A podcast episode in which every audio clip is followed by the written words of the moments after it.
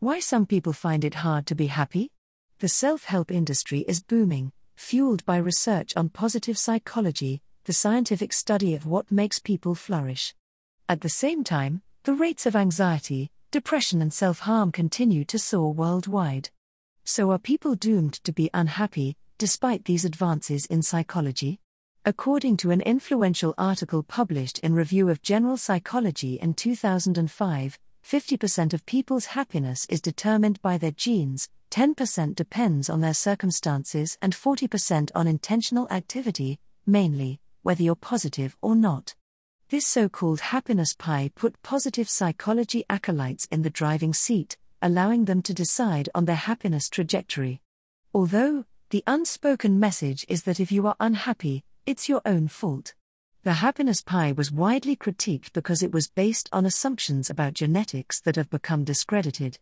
For decades, behavioral genetics researchers carried out studies with twins and established that, between 40% and 50% of the variance in their happiness was explained by genetics, which is why the percentage appeared in the happiness pie.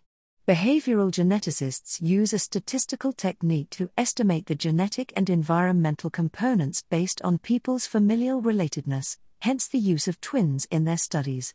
But these figures assumed that both identical and fraternal twins experience the same environment when growing up together, an assumption that doesn't really hold water.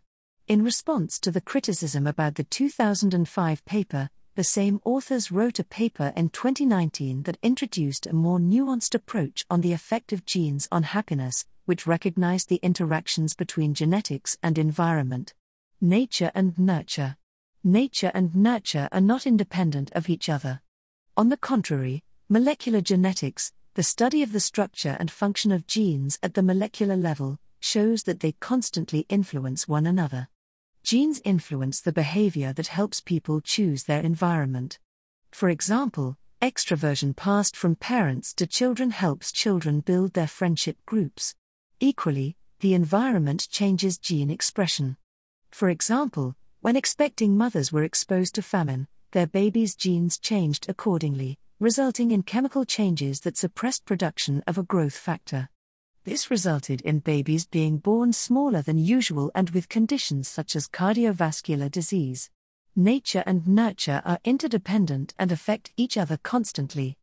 This is why two people brought up in the same environment may respond to it differently, meaning that behavioral genetics' assumption of an equal environment is no longer valid. Also, whether or not people can become happier depends on their environmental sensitivity, their capacity to change. Some people are susceptible to their environment and so can significantly change their thoughts, feelings, and behavior in response to both negative and positive events.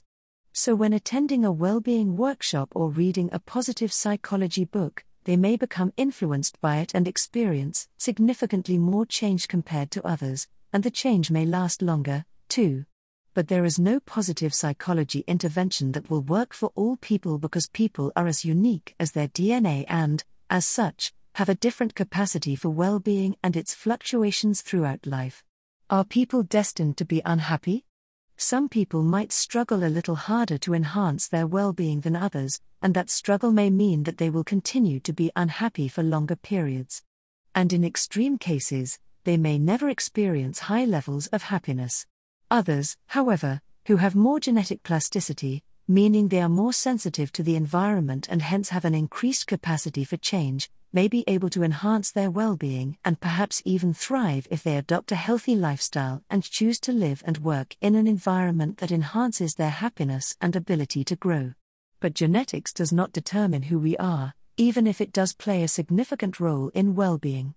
What also matters are the choices people make about where they live, who they live with, and how they live our lives, which affect both their happiness and the happiness of the next generations.